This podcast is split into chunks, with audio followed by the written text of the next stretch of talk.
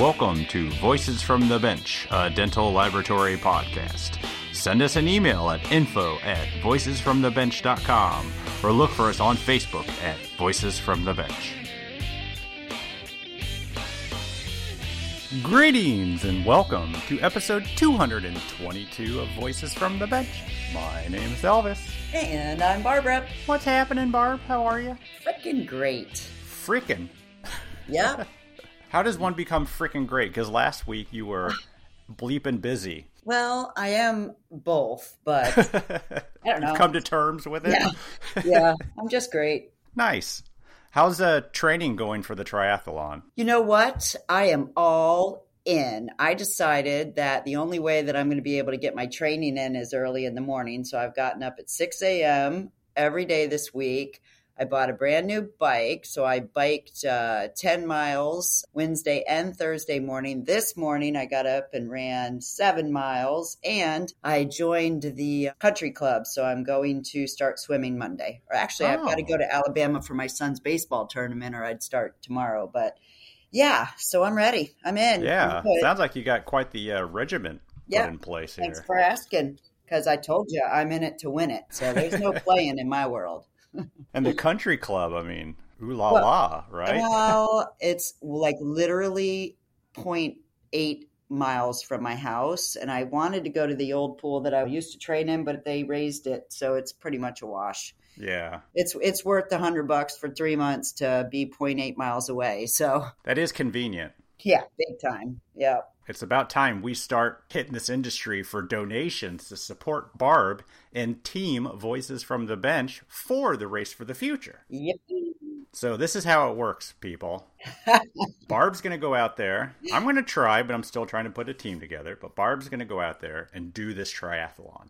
And the whole reason she's doing it is to raise money for the Foundation for Dental Laboratory Technology. You have to go to this episode show notes, and we're going to put a link where you click on this link. And that's where you can donate money. It's going to ask you where do you want the money to go, and you got to put either Barb's name or Team Voices from the Bench. And I would just like to add, if you do, thank you, thank you, thank you very, very much, because the money goes to a really, really, really great. We've seen the the grants and the scholarships and everything that this money goes to, and it's all given back to technicians. And so I thank you in advance if you do donate. Thank you, thank you, thank you. And I'm going to bust my ass. Just saying. None of this money goes to pay for Barb's country club renewal. You get in the damn river and swim a frickin' half a mile and talk to me about later. I'm good. I don't even want to. I don't want to get anywhere near any water. The race is August 28th. It's in Chicago. And for the first time this year, on the 27th, there's a half day of some free education. Yeah. Great lineup. We got an upcoming episode talking to some people that are presenting. So, this is what you should either do A, go donate money to support Barb. B, come to the race and cheer on all the great racers and attend the free education. Or C, come participate in the triathlon. Keep in mind, I'm still looking for a swimmer and a biker for my team and to the free education. Or best yet, D, all the above. Donate, come to the race, get some free education. It's going to be a lot of fun. I know a lot of labs are in the Chicago area. Exactly. This is free. Just Yep. hop in the car, bus, subway, Uber, whatever you need to do. Come get some free education for some great speakers. yeah, agree. All right, enough about that. All right. So make sure you stick around to the end of the episode to hear all the great audio thanks we got to wrap up CDT and Dental Technician Appreciation Month. So this week we got to talk to the very first employee ever to a little company called 3Shape. Oh, yeah. Yeah, you ever hear of it, Barb? Uh, no. I think I've seen a few of them in a, a couple of the labs that I visited. Just a few, though. Rune Fisker didn't know a lot about dental when two recent college grads approached him to help him take their scanner to the next level. First, taking on and dominating the hearing aid industry, it was only a matter of time before they realized that they could scan a dental mold as easy as an ear mold. Hmm. They might not have been the first to the industry, but they certainly became one of the best. Rune comes on to talk about the history and timeline of 3Shape, what and who has helped shape, get it, the company to what it is now, and getting into intraoral scanners and what 3Shape is working on next that Rune feels are the hot trends in dentistry. So join us as we chat with Rune Fisker. Whipmix introduces VeriGuide OS, a Class 1 CE certified resin material developed for the production of high precision surgical guides for use in dental implant surgery. The new material is formulated for 3D printing systems, meaning the DLP, SLA, and LCD at both 385 nanometers and 405 nanometers. VeriGuide OS has been successfully tested for biocompatibility and meets all mechanical property requirements. The resin features an easy post processing method and produces highly accurate surgical guides with a high quality surface. Sleeves may be inserted directly after printing with excellent fit. Material can also be sterilized by autoclave, steam, ethylene oxide, or gamma rays without affecting the dimensional stability, physical properties, and biocompatibility. For more information about VeriGuide OS, visit Whipmix.com or call 1 800 626 5651. And as always, we appreciate your support of the podcast, Whipmix.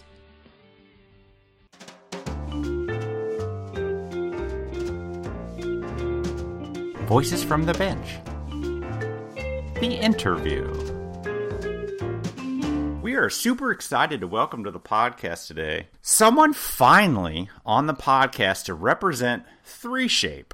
Now, I've never heard of 3Shape. I'm just kidding. Rune Fisker, welcome to the program. How are you, sir? I'm very good. Excited to be here. Thank you so much for the invite. Oh, yeah. So, Rune, you were suggested to me by multiple people as kind of the go-to 3Shape guy. What's your story? How did you get connected with 3Shape? Yeah, it actually goes right back to the start because uh, Nikolai uh, Deichmann and, and Klaus uh, Tyson founded 3Shape uh, in uh, in August 2000 in uh, Copenhagen, oh, and wow. I basically joined as the first employee mid-September. You were the first employee of 3Shape? Yes, the very first one, starting out in a one-room apartment with one of the two founders' home, basically. And that was 22 years ago already? Time is flying, yes. Wow. Before we get into the start of 3Shape, where do you come from? Do you have a dental background? No, so I actually have a master and a PhD in uh, computer vision and, and, mathematics.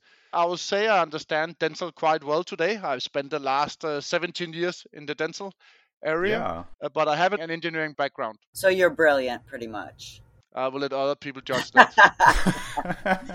oh well, if you were the one of the first employees and you started out with Tais, I'm sure that you guys had some great conversations.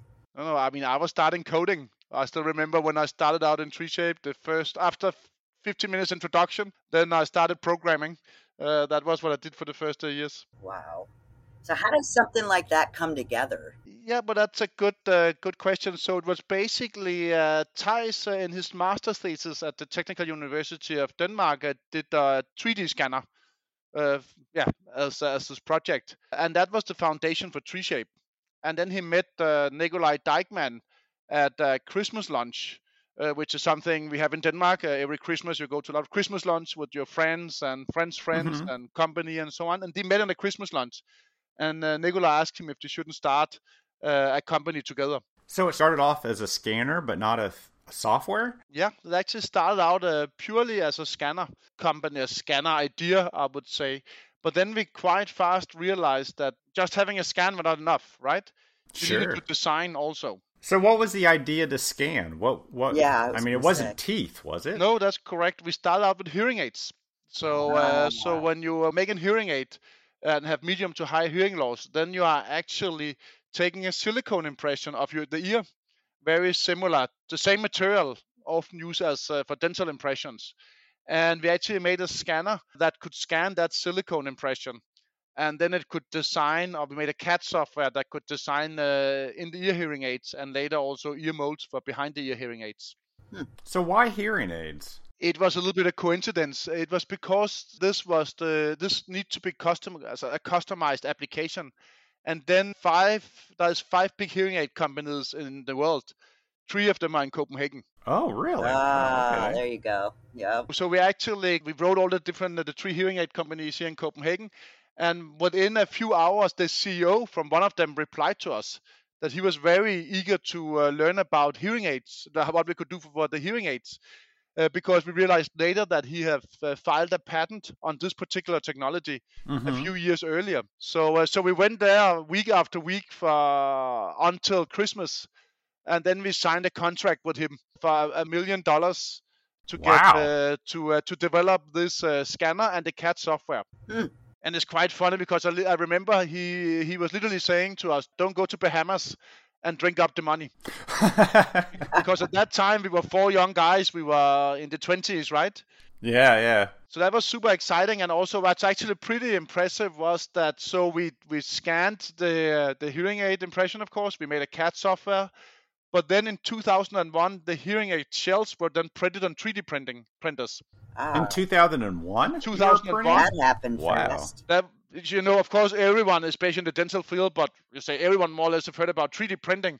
But in 2001, this was Star Wars, right? I remember one of our customers saying, "This is Star Wars of hearing aids." Mm. so uh, so that was very early out uh, on that and this was the first uh, mass customization application for 3d printing in the world where there's a lot of different applications today obviously But how good were those prints back then? Obviously, you didn't need as much detail as you do with like printing dental, right? but do no completely correct no they were they were good enough maybe uh, you needed a, few tenths of millimeters accuracy but they were more than good enough for what could be done the most funny thing was initially the biggest problem was not so much the accuracy but it was actually to uh, survive the sweat test in the ear because the ear is actually quite a harsh environment uh, if you want to have permanently or at least semi-permanently the devices placed in there and that took Uh-huh. us uh, didn't take us but it took uh, six to 12 months to actually be able to realize a material that could stand the environment in the ear Huh. And what was that? yeah it was uh, it was a material developed uh, by a company called Dreve which is actually also uh, in the dental industry doing uh, for instance some 3d printing materials there but they developed that material within actually a very short time because they were material experts from the hearing aid industry and he had much better skills than the 3D printing companies uh, had in developing materials. At that time, the leading 3D printing company was 3D System, as you know, are still around today. Oh today. yeah. Mm-hmm. But it was actually super parallel to today because also today, I mean, 3D printing, of course, is coming massively into the, to the dental industry and not at least the labs. But we are still struggling with material properties, right? It's not a really Yeah. a printer issue anymore. It's about getting the right materials. Like, for instance, uh, when Keystone uh, Splint Soft uh, was launched, it totally turned up and down the splint uh, manufacturing uh, in labs, right? Oh yeah, it changed it absolutely. So with the hearing aids, is Three Shape still part of that process? Is it still Yes. in that industry? So we are still uh, the leader uh, in that industry in terms of uh, both scanners and CAD.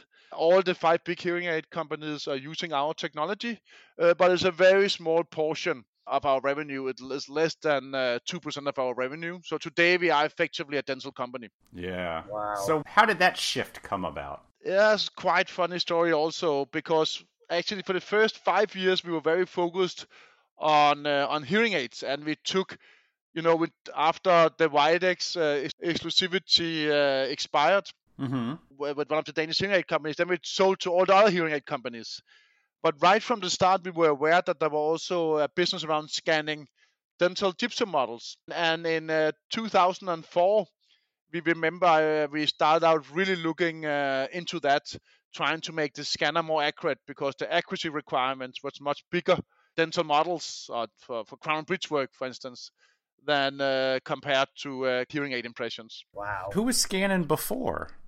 Probably nobody. Yeah, there was a few systems. Actually, we have to credit Nobel Biocare and Mads Anderson, the employee was called, that was the original inventor with the old Procera Forte scanner, if you remember that way Yeah. back. But it was a probe scanner. Yep. And also there was Etkon in Germany that was also out there before us, actually with a very good scanner for that time. Yeah, but we actually we had a breakthrough kind of in accuracy in 2004 Mm-hmm. And then there was a very legendary meeting down at IMES-ICORE in Germany, which is still providing milling machines today to, uh, Yeah. to lab industry, where the CEO uh, that time uh, asked us, okay, so I have now learned that you can make a really good uh, dental scanner, uh, but can you also make a dental CAD software? So he pushed you into it, huh? Exactly. It's a little bit of it's a funny story, right? No, we were all aware. We were all the time we were aware that there was an opportunity there, and also when we designed our second generation of scanners, we made it so big that it could take a dental cast. Mm. So we knew from the start. But then uh, we were down to this meeting, and he said, "There's IDS coming up in March uh, 2005, and we need a scanner, your scanner there for dental with a, a CAD software that can do inside-out copings." And we thought, Mm. okay, we have done hearing aids. Dental is a little bit the same, right? It's a CAD Yeah. software. Yeah. and uh, so we actually, in uh, from uh, I think it was November 2004, uh, pulled together a small team and made the first CAD software that could do nothing else than uh, inside-out copings. So, uh, and we showed that IDS, and because we were the first open system, and we had a really, really accurate scanner, we had the most accurate uh, scanner at that time in the market, then uh, it actually took off within the next 12, 6 to 12 months uh, from there. Wow. So it all started with just copings. It, yeah, isn't it funny to think today? I mean, today we have the full range of indications, right? Sure. But in, Yeah. at that time, uh, summer uh, 2005, it was all about doing copings and frameworks that was then hand veneered, and nothing about designing the crown first and cutting back. That was not before much later all that arrived. So there has been a tremendous development, right? Uh, Yeah. A few, very few percentages of lab had CAD CAM, and only a small fraction of that was actually of the CAD CAM, of the sorry, of the indications uh, done in there or the work done in there was actually covered by CAD CAM. It was basically a Zirconia coping system, a fr- coping and framework system, right? Is that where it all started? Just doing zirconia copings? That's where CAD CAM in dental started Yeah. on the I lab side.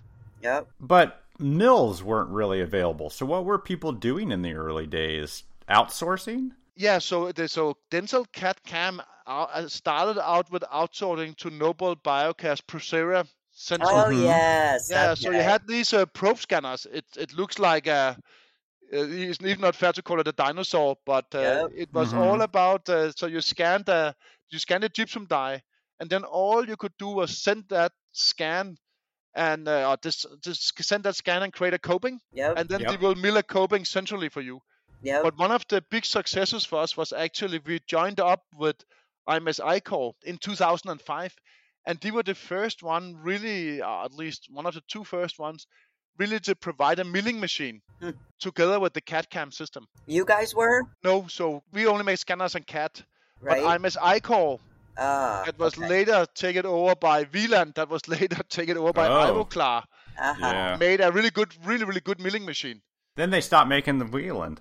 exactly yeah then then uh, they became later on actually it all started with IMES and Wieland making a joint venture for the milling providing our scanners to the market They never would have brought forth this milling machine if it wasn't for your software. no it all comes together i mean we were needing them they were needing us right Yep. Yeah. and in those days it was funny Wieland was in the six and seven Wieland took completely off and they were more than 50% of our revenue was coming for Wieland and you should remember in five we are still only 30 people Wow.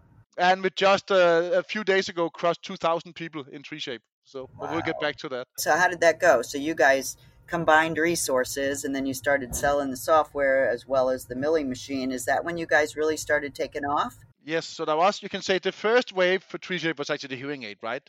Then the next wave was the lab scanners, and it really took off with us providing an open system, Mm-hmm. so accurate scanner, great CAD software that was then enhanced every year, uh, multiple times a year, sold together with initially primarily the milling machine uh, from Wieland slash IMES, but later on more milling machines came in, more company became resellers, right, of 3Shape with different combinations of mills, not at least materials, and of course also later here 3D printers. Yeah. Mm. So do you think that's one of the things that made you guys super successful was the fact that you were an open system and there weren't a lot of those and still aren't? That's that was completely key. That Yeah. that has always been our DNA to be an open system, and uh, and that was made us so unique, right? And then also, you probably don't know, uh, don't remember, but there was around 20 different CAD softwares at that time. What? The, all over the world, right? And we basically outcompeted them. and effectively today it is a two uh, horse game, right? Between Yeah. us and uh, Exocad. Yeah. So when you say outcompete, like how did you do that? It was always about doing better and faster scanners. And in the many first years, there was an indication race going on, right? Mhm. So it was like not just do copings, but then also doing abutments. And then you had to do full crowns and cut them back. Yeah. But then you, uh, and I remember there was a period where we were, where we were behind dental wings, if you remember that, uh, them. On, Yeah. on Barely. doing full, uh, full, yeah, full anatomy crowns and cutting them back to make better copings so they were supported. And then, of course, you add uh, telescopes and post and cores, and of course, the last the big missing indication is now dentures of, uh, and removables in general, right? yeah. uh, which is also really coming and growing very fast. So there's been this indication race, we call it, where the other basically couldn't follow our innovation pace and speed. So you guys, what were you working like twenty four hours a day doing this? Because there was still a very small staff or small team of people. No, I mean today, of course, we have much more people, and of course, when we launched in, uh, it was 30 people. But uh, but of course, a few years later, we crossed 100 people because the whole lab software uh, did so uh, well, uh, lab scanners and software, right? Yeah. So uh, let me just uh, get the exact numbers here now. So you can say in 2009 we crossed more than 100 people. Wow. So uh, yeah, we grew quite rapidly at that time. were you guys all based in that one area, or were they all over the world when you started hiring new people? No, we opened up a US, for instance, US office. So you can say we have, if we go back, we have uh, headquarter in Copenhagen. Yep. Then we already uh, in 2006 opened up in Ukraine. Mm. where we have a big site also today with 400 people, and there's a whole story around the war. Yeah, I was go going to on, but- say. But yeah, and it's a horrible situation. Luckily now the and unacceptable of the Russian invasion. But Yeah. luckily now people are coming back to Kiev, and of course uh, it goes uh, well on the battlefields in most part of the countries, right? So Yeah. um, and then we have a production in Poland, uh, which I actually moved to Poland where we produce all the scanners. And then we start opening up offices, and we actually opened our US office was our first sales office, uh, and we opened that up. I was I cannot I have to admit I cannot remember, but I think it was eight or nine or something like that. So very early we, we established offices, and today we are in more than 27 locations wow. where most of it is is basically uh, sales offices, right? But there's a couple of really big sites, which was uh, Copenhagen, Poland, and Ukraine. But also the US is very big.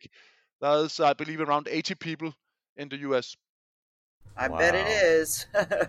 Is that your biggest market, or which country is your biggest area? Yeah, so the single biggest uh, country is the US, uh, but we are basically selling to 120, 140 uh, countries. So of course it's the US, it's the big countries in Europe, and it's also China, Korea, Japan. Wow. Really? Korea, huh? Yeah. That's interesting. Yeah, this is a com- so the, so the CAD cam industry, uh, both on lab but also iOS and clinic, is a complete global industry. So it's the same people you compete with all over the world. Of course, some are stronger in some markets than others, but it's a hundred percent a global industry. Wow. So you alluded to a little bit the timeline of what 3Shape was able to produce. So it started with copings. Did you say the next thing was abutments? I believe so. Yeah. That's insane to go from a coping to an abutment without even doing a full contour crown yet.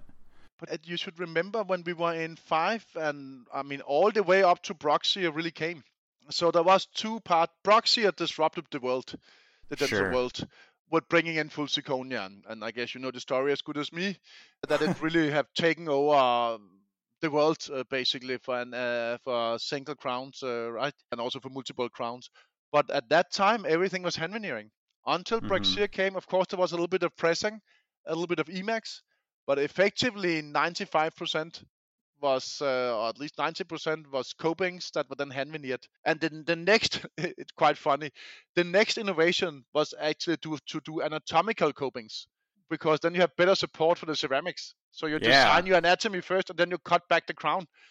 So that was a big innovation at that time, and people were super excited about it. Copings that just had support. yeah, exactly. So outside in copings, we also instead of Yeah. inside out was made, you know, inside out, but uh, this was outside in copings, uh, designed from the crown and cut back, so with support. So when abutment started, again, I mean, people weren't milling those, and a lot of people still aren't. But where were those going? Yeah, they were going. I mean, some people mill them locally, some people send them to milling centers, right?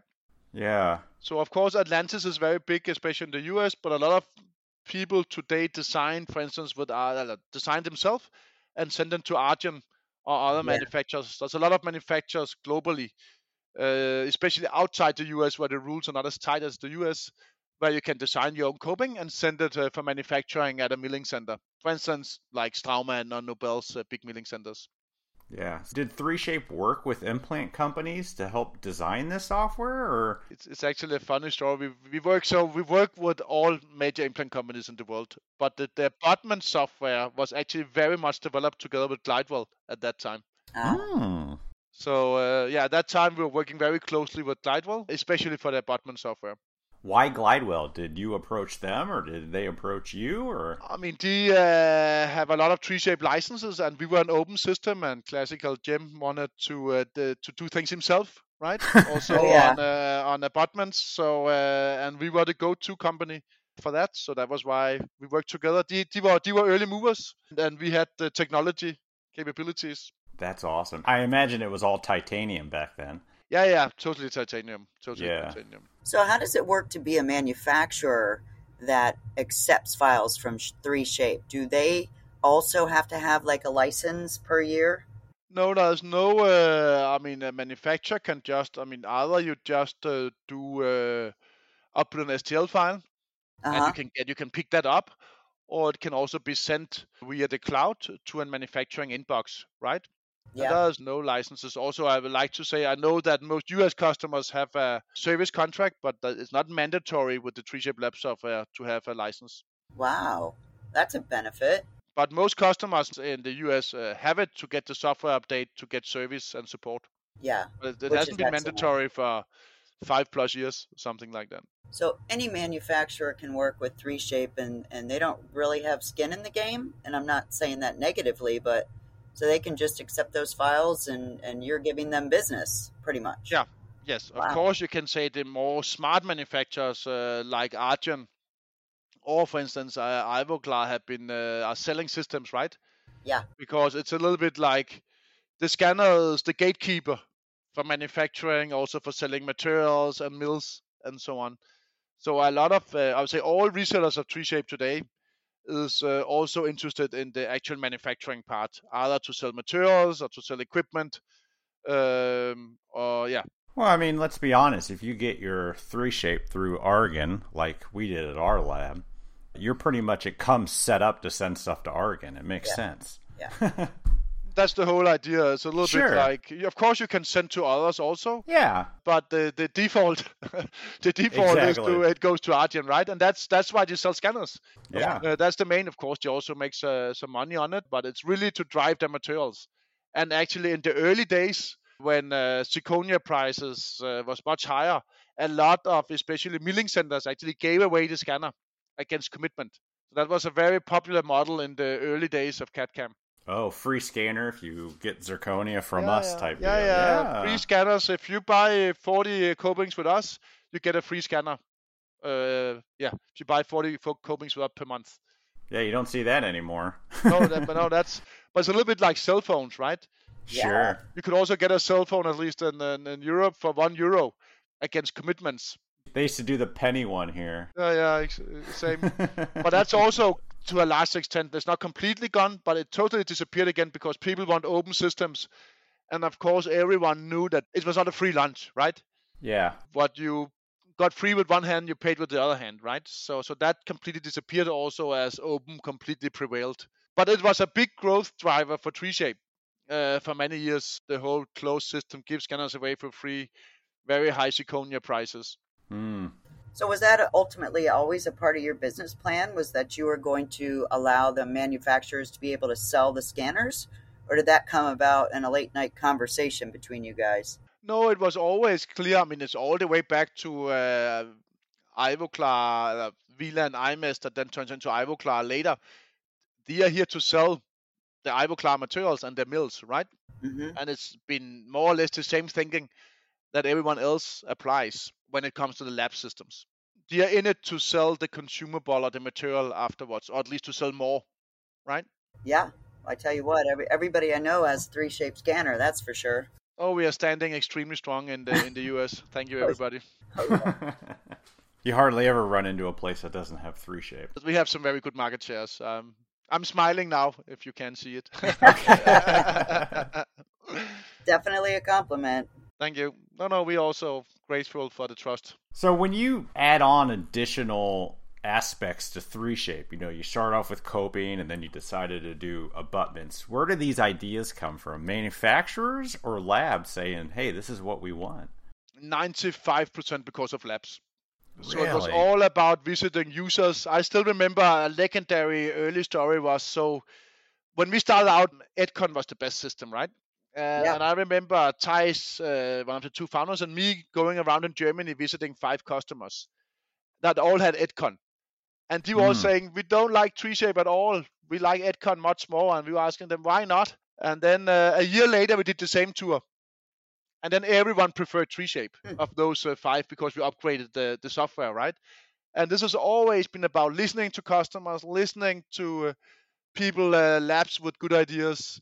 So it's always been the lab, the technicians that have come with input to us. Yes, there has been a very few, they can say, strategic moves to help resellers, but that's generally not the case. It's all about input from the technicians wow. and from labs. Super smart too, because we're the ones that are using it day in and day out. And if you didn't listen to us, you'd probably be in trouble.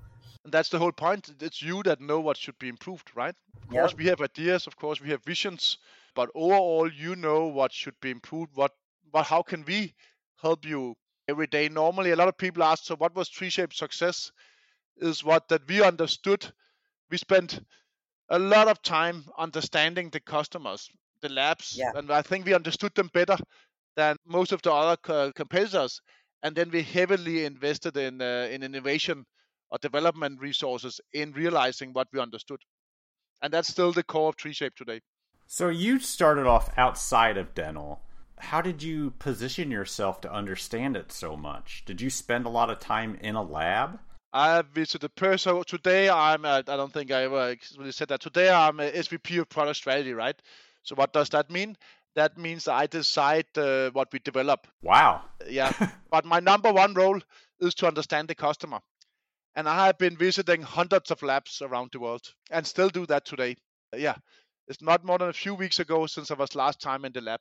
Of course, it's not just me today, but some of my colleagues in the lab team are with a lab this afternoon here a local lab here, but we visit labs all the time to understand. We talk to them also. 3Shape Study Group is the Facebook group Oh, with yeah. more than uh, 35,000 uh, labs being on there. Is great information and resource also uh, for discussions and inputs. So it's all about talking to customers, talking to, uh, watching and following the social medias, uh, to having discussions there. And of course, today we also look a lot on big data. What are people doing? How is it moving the whole market, right? So you said social media. So do you guys jump on and listen to, to what people are saying and get feedback as well there? Yeah, you can see I'm regularly myself regularly in discussion with users almost daily uh, in discussion with users on uh, the, the, the two main study groups, which is Wow. 3Shape Study Group, Yeah. but there's also a Trios Study Group for the intraoral scanner side. Wow. I had no idea that you were so involved with that 3Shape study group. And we, we've talked to many people on this podcast that mention it. We just had Min on, who is a moderator on it. I had no idea that 3Shape was listening that much. oh, yeah. I can promise you, we have a lot of people uh, following that every day. What goes on there? And sometimes we also get involved, but of course we we generally love that Min and the other moderators and users of 3Shape is active there themselves, and it's run more than a user group than a company Yeah.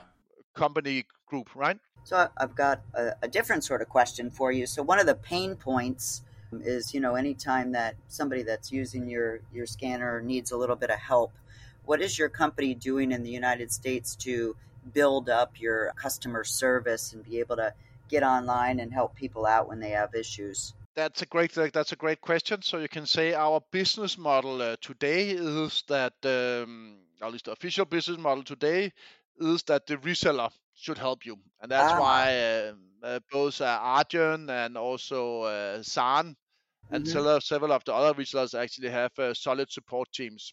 Awesome. But we are of course increasingly also uh, strengthening our own support so it will be increasingly possible also to reach out directly to 3Shape. Yeah, that's super important. That's the only thing that I've heard that, you know, could be improved somewhat, but I know that you guys are and I was just curious. That's great great answer. Thank you.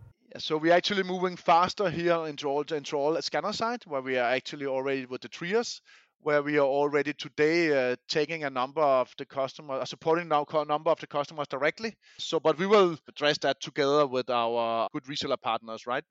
Yeah.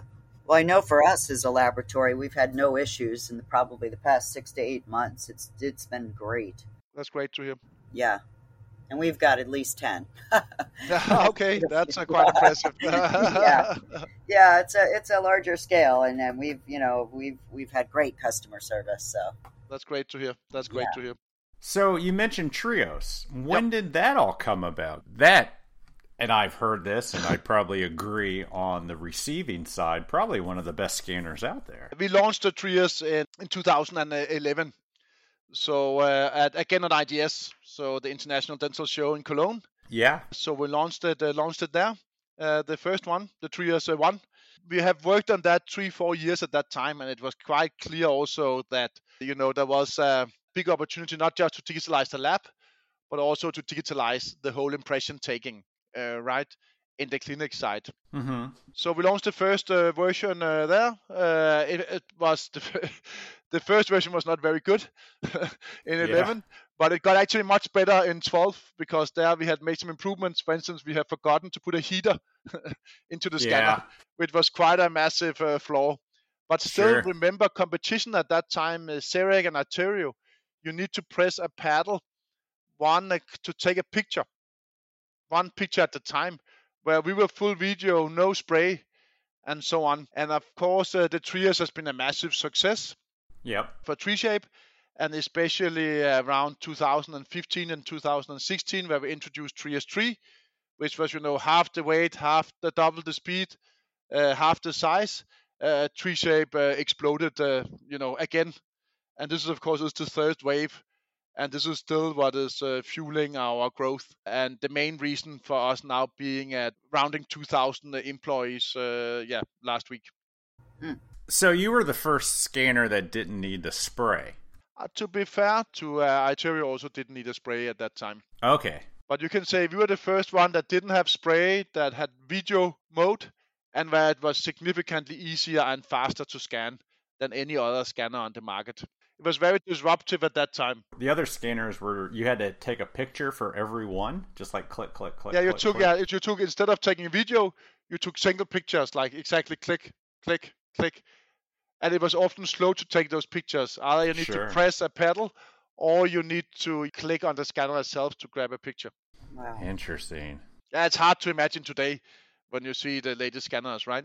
Yeah fast as hell today. Yeah, I mean they're super fast. I mean, if you are really fast, you can scan with the Trios in, in 15 seconds, right, for mm-hmm. for full arch. So uh, so and that is you can say that one of the biggest trends now is the whole intraoral scanning uh, is uh, is extremely booming uh, last year. So what generally when you look at technology adoption, mm-hmm. what you see is that it will typically follow an S curve. So it'll go very slow for many years, then it will go very steep for maybe five or 10 years, and then it'll be flat again, right? When you mm-hmm. go to maybe 90%. And right now in the US, we are around 30, 35% iOS penetration. Mm-hmm. And it's likely, and it's really on the steep adoption curve right now, and it's likely to double within the next uh, few years. So, also as a lab, you really need to be uh, ready to receive uh, intraoral scans. Our lab is probably 80% at this point intraoral scans. No kidding. That's is very impressive. So I think we're on the high end. And one of the things is is that we deal with a lot of DSOs in both Aspen and Heartland. They're putting those scanners in every single one of their offices as fast as they can, and they're adopting this technology, and they are just moving very swiftly. So I would agree with you. For us personally, it's it's it's high, very high. I mean, we, we see the, the first labs around the world, for instance, CEMEC in Sweden, uh, but also a number of other labs being 100% digital today and only accepting intraoral scans. Yep. 80% is very high, but Yeah. even in the US, uh, is 20 to 30% of all cases today are lab cases today are coming in intraorally. That's a national average? That's a that's a national average, yeah. Interesting. I thought it would be higher by now. Yeah, not really because I think it's quite uneven distributed. Yeah. Agree. Well, it's the whole coast.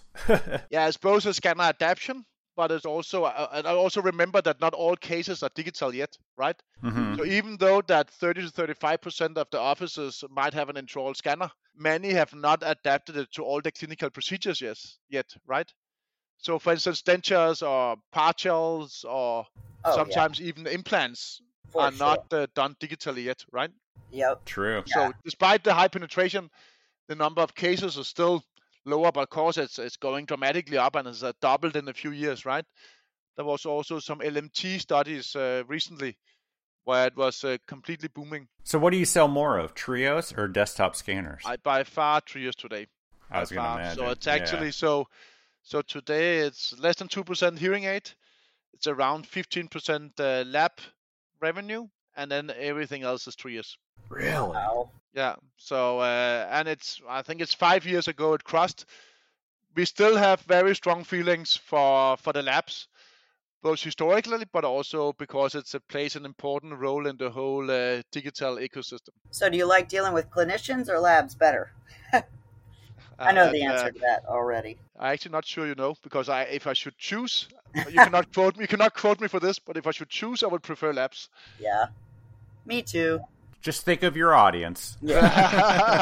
Uh, Well, definitely, as a lab perspective, we've had to take on training for the clients too. I mean, they they need a lot of help. no, no, for sure, it's not. There's a lot of yeah change management that you need to do in the, on the clinic side, right?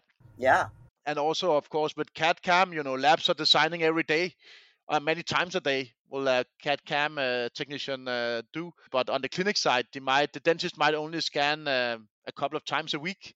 hmm depending on who else is in the clinic and what type of jobs he's doing, right? Yeah. So, so do you need uh, do you need help? To be fair, so that's great you're doing that, and I think by the way, it's a great opportunity for labs Yeah. to provide more service for the Yeah, dentist. yeah. Yeah, well, that's uh, Elvis asked me. I'm doing a panel this weekend, and one of the bullet points is that we've had to take on the training not only for the clients but internally, where we've had to get everybody here at Knight Dental. At least 20% of our staff has gone and gotten trained so that they're able to in turn train. And I just think it's it's the curve you were talking about. It used to be real easy to just discuss a impression material, but now we've got to go through like the 10 bullet points of how to scan. Yeah, and I think also what has changed now is we talk very much uh, about. Originally, it's always the early adapters Mm-hmm. uh, that when they are tech savvy, you know, they know to how to, you know, tweak the corners and adapt new technology. But now we're in, in what's called the early majority, right? The mass market, and they are not particular tech savvy. Yeah. uh, and they don't wake up uh, to think scanners or technology every morning, right? Mhm. And they need more help. They need more reliable products. They need products that are easier to use. But at the end of the day, they still need also help, either from the reseller or, or even better from the lab. Yeah. But I think it's also a great opportunity for labs to help the Oh, dentists, yeah. right? Yep. Because there will always be a cheaper crown coming from China or wherever it is. So you need to add value as a lab. Yep. And I think that's where that loyalty factor comes in too. Is if you can take them from not understanding to becoming successful, and even any of these cases, you know, they're, they're going to be your partner for a long time. I totally agree. Then it's not about the last uh, dollars or the last even ten dollars if you really help them and Mhm. advise them. So I believe very much that lab should be careful not to look too much down on the bench, uh, but look up and look at their customers and do service and also marketing and really work with their customers, right? Yeah, and you know, I've seen you know people that used to take the impressions that you can turn around and, and then they're sending you these excellent impressions, and the same thing that we've seen with some of these guys that just don't have you know the skills to scan and when you go in there and you show them and you teach them and they get it then you're more successful and they're more successful I, I 100% agree on this. So it's, it's great. It's great to hear. yeah you know but like i said it's 20% of our staff we've had people um, that have have had to go get trained up in North Carolina. I think it is at the at the area where they're training, and you know they come back and they're fully loaded and they're ready to go. And you know I just think it's a benefit for both parties. 100% agree, and it's uh, I mean you're it's you so much agree to this, so it's uh, it's great to hear that you have the same experience also from from from the lab side. So what's next for you guys? I should ask. now that the world's opened up again, do you you know if you can give us a little inclination of anything that's changing or anything different? You can say as a first of all, just uh, taking a step back and looking at COVID. COVID have run a tremendous uh, digitalization acceleration.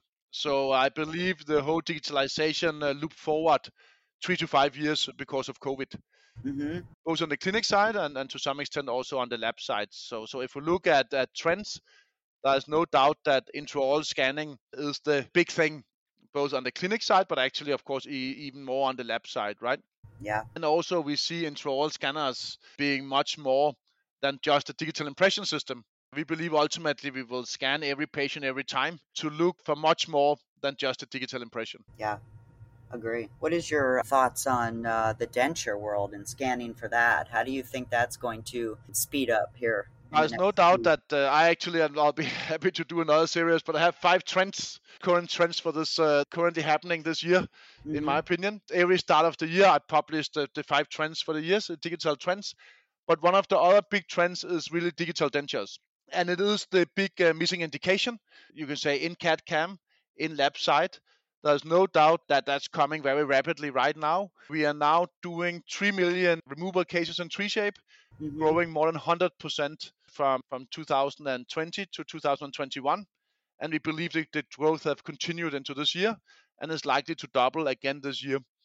So, so the whole digital denture, partial area, uh, full and partial uh, removal area is basically booming.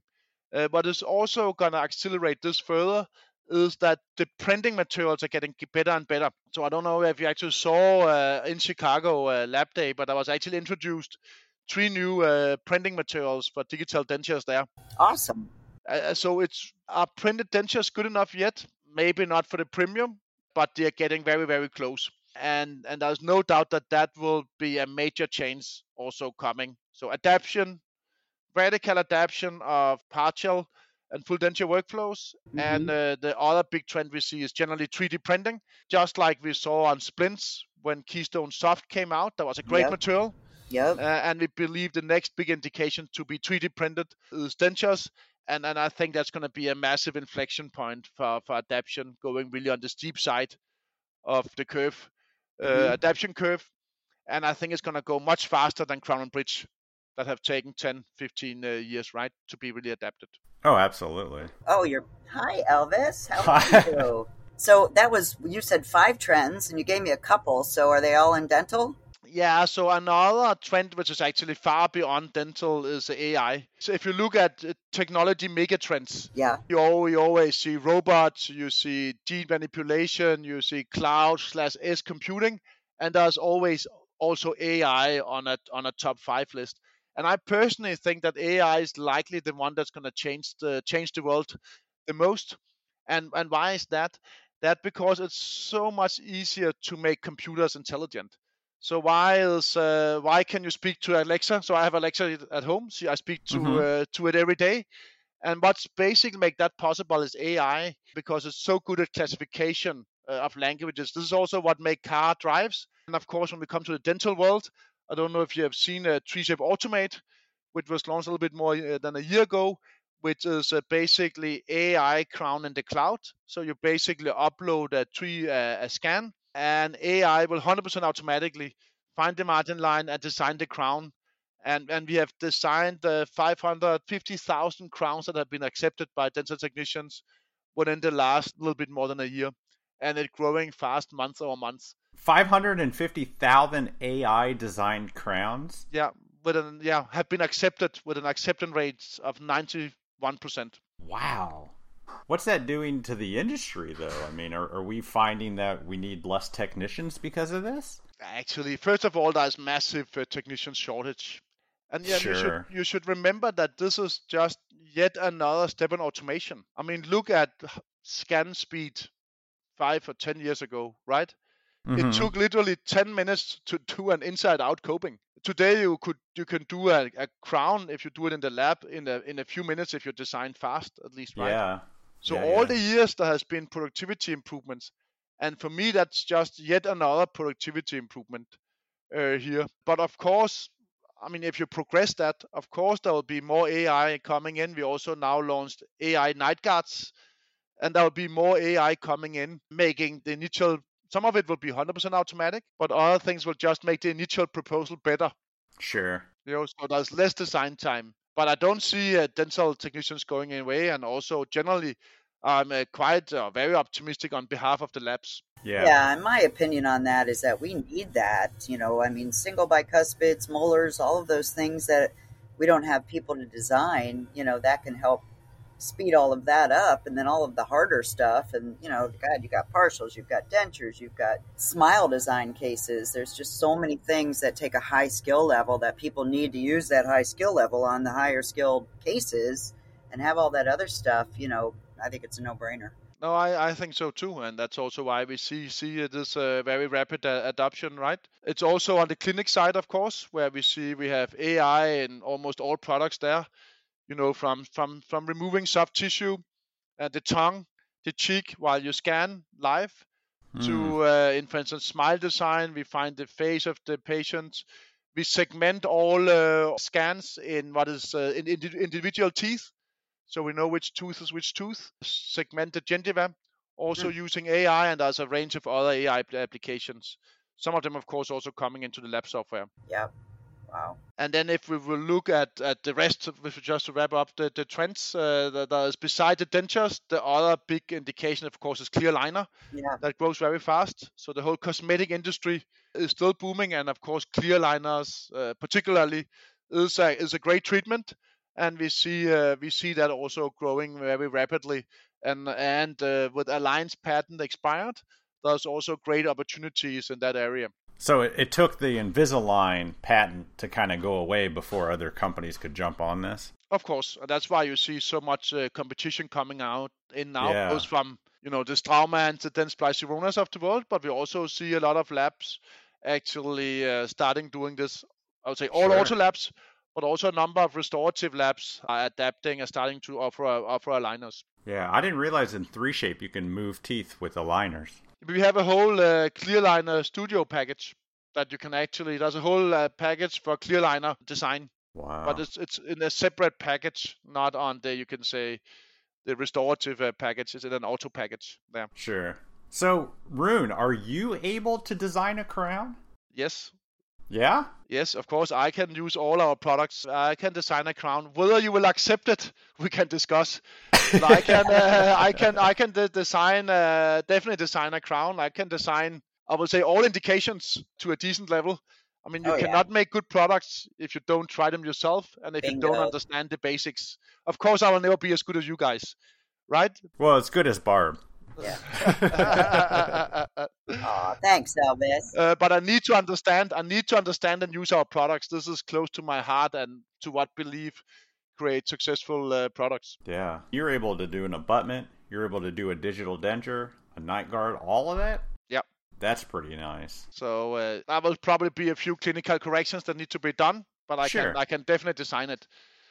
So uh, and we have a big group of people also in development uh, that can do that. are you able to do a hearing aid Oh my It's uh, I have to admit it's a long time ago. uh, it was actually quite to the DNA of 3Shape. The first week after I started in 3Shape, I went out to a, our hearing aid company here and spent a day, a whole day, building my own hearing aid. Wow. Yeah. and that's actually so. So of course, I've also been sitting in labs and designing crowns. Uh, co- copings was easier than crowns, I have to admit. But uh, yeah, and I also designed dentures and so on to try out the software, right? mm-hmm No, no, I have passion for understanding. If you don't understand what the customer are doing, if you don't trying it yourself, then and if you don't listen to the customers, the users, the daily users, then you are never gonna be successful. yeah Agree. totally agree Is Tais still around? Tais actually uh, stepped out on the board almost two years ago. So Tais Nikolai uh, decided it was time to hire a, a professional CSO, C- C- CEO, Yeah. And then they are on the board level. But I mean, I'm gonna spend uh, two days with them uh, next week. Oh, good. So Tais is regularly in. but on the daily business, it's run by the CEO uh, and and and the, the whole team of 3Shape, of course. That's kind of what happens. You see that with a, a, lot of large companies. So good for him. Give him our best. Yeah, well, I still think that uh, a lot of credit to Tais Nicolai. Very few founders managed to take it so long, right? Yeah, exactly. To to, to almost 2,000 people, or at least uh, 16, 1,700 people. That's yep. quite unusual that did take it so long. Yep, agree. We've heard a lot mentioned on this podcast with design, printing, and jewelry. Have you guys ever been in the jewelry business? We actually investigated that back in 2005 or 7, but we actually decided not to do it because in jewelry, it's about uh, you know having a, a CAD software that can design you design a, a ring or some other jewelry one time and then you printed them many times, right, and cast it. Yeah. So that was not our core business. Our core business mm-hmm. was to make a scan of some human part, then make a custom design for that particular part, crown, hearing aid, denture. We looked at, uh, at, at shoes also in the early days, but that never really took off. We also look at cosmetic scanners where you can design cosmetic treatment, so to speak. But also that was not an area and market we decided to go into. So today we are, you can say, 98% a dental company, and there's so big opportunities here that there's more than enough uh, space to to double 3Shape uh, one more time. That's awesome. Nice. Yeah. Well, Rune, that's some really cool stuff. I really appreciate you coming on telling us a story about 3Shape. Yeah, me too. No, thank you very much. It, it was a great uh, story, uh, a great uh, opportunity. Thank you. So uh, I'm still around for, for 22 years here now because I still think it's fun. And we have a slogan we always uh, end with, which is "Let's change dentistry together." And I truly believe we are doing that together uh, as lab and technicians. Awesome. It's no doubt that 3Shape has changed dentistry. no doubt at all. All right, but thanks for the opportunity again. Yeah, thank you, sir. Thank we you. appreciate it. Have a great day. Night. You too, as well. yeah, we'll talk to you soon.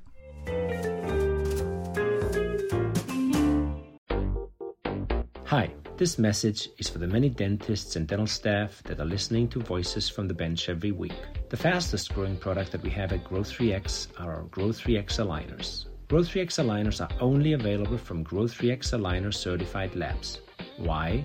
Because we believe in the synergies that are being created between you, the dental office, and your lab.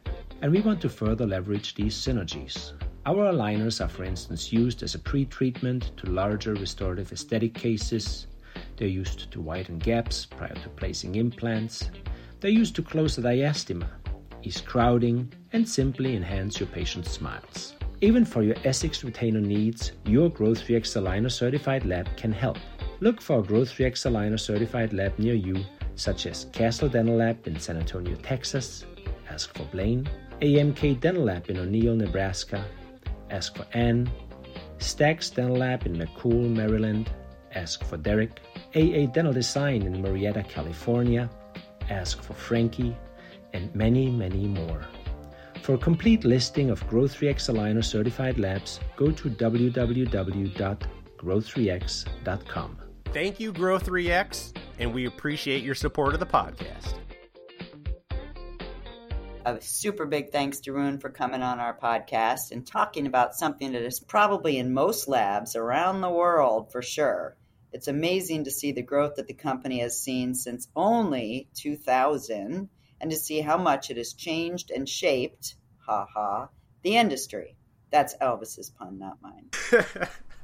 I love that the company still sees the important role that lab technicians play in making of restorations and really love the idea that we come up with most of the ideas that have made 3Shape so great. So thanks again, Rune. And now, for audio thanks we got this week to celebrate CDT and Dental Technician Appreciation Month. Hi, Elvis. My name is Deepa Brakda, and I'm a dental technician working at Dentcraft Dental Lab all the way from UK. Firstly, I'd like to take the opportunity to thank you, Elvis, for giving us technicians this amazing platform and a voice to share our journeys and stories on your podcast. You and Barbara are absolute legends. I want to thank two incredible souls who are phenomenal technicians. One you already know very well, Nina Frickerton, and the other who is fairly new to Instagram, Robert. Well, I have learned so much from these two They have trained me so hard and got the best out of me. And all I want to say to them is thank you for making me the best technician I am today. There are a few others I also would like to thank. One is Janelle. Thank you for sending me your coloured waxes. They make my work look incredible. You are so talented. Ian from RAC Dental Lab, all the way from Scotland, I'd like to say thank you to you too for giving me advice on a case. Much appreciated. And Dean from Innovate Dental for teaching me some tips, tricks, and sharing the knowledge. Thank you so much. And finally, I'd like to say thank you to all those awesome dental technicians out there that follow me from around the world and also the technicians that I follow that have inspired me on this journey. I'm learning, I'm growing from you all. Much love and thank you. Hey, it's Joe Young from Young Dental Laboratory in Philadelphia, and I want to thank all of you that's right. Every dental technician listening right now, you are an important part of the restorative team. And never forget that. You guys are important. We're all important. Keep up the great job. Keep your chin up. You guys are doing fantastic. And last but not least, I want to thank my brother and his wife, my leadership team, Steve and Rachel Young, that keep me going strong every day. Thank you guys. This is Barbara Warner. A super big thanks to my father who pushed me into being a dental technician so many years ago. And I'd like to acknowledge my son, Zach, who's been an amazing dental technician, and my best friend, Sharon Belak, who's been one for about 40 plus years and is always my rock. Thank you guys for doing what you do. I think I got this whole thing wrong at, at first.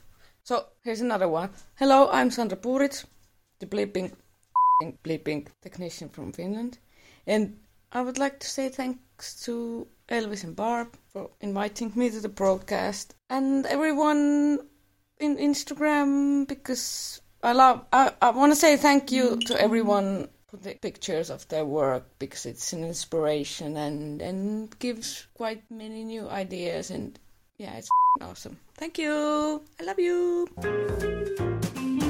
Hi, my name is Samantha Grayson, and I would like to thank a lot of you in this field that really strive to push others into making us what we really are in the passion, the knowledge, the drive that we have. Y'all are all appreciated.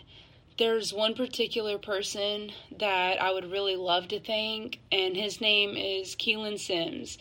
He's the first person that interviewed me for a processor position. He hired me, he trained me, he told me everything by the book, and I carry that with me every day.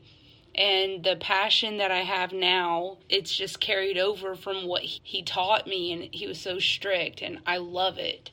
Uh, there's a lot of other people that I've met along my journey that I would love to thank as well. Y'all are so awesome. I always asked for help when I needed it, and y'all are always so open to discussing new ideas. And it's just awesome how we just come together and we're all about the work. It's not about personal things. But to Keelan Sims, the guy that got me in this business or this craziness, thank you. You're so appreciated.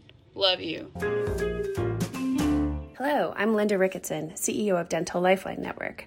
The board and staff want to thank all the dental lab technicians, certified dental technicians, and lab owners across the country who volunteer their time and talent to help patients through our donated dental services program. Because of your generosity, thousands of people are able to live without pain, smile again, and most importantly, they're able to eat normally again. Since 1985, a volunteer network of 15,000 dentists and 4,300 labs have helped to contribute more than $500 million in donated dental treatment, improving the lives of more than 166,000 vulnerable individuals in all 50 states. None of that would be possible without the volunteer laboratories and technicians like you. Thank you so much. A super big thanks to everybody that sent in their audio things. And all of those that said they would send them in to me online and didn't, well, you're out of luck for another year. Sorry about you. Remember, everybody, I'm looking to put together a triathlon team, so if you want to swim or bike, reach out. All right, everybody, that's all we got for you. We'll talk to you next week. Bye.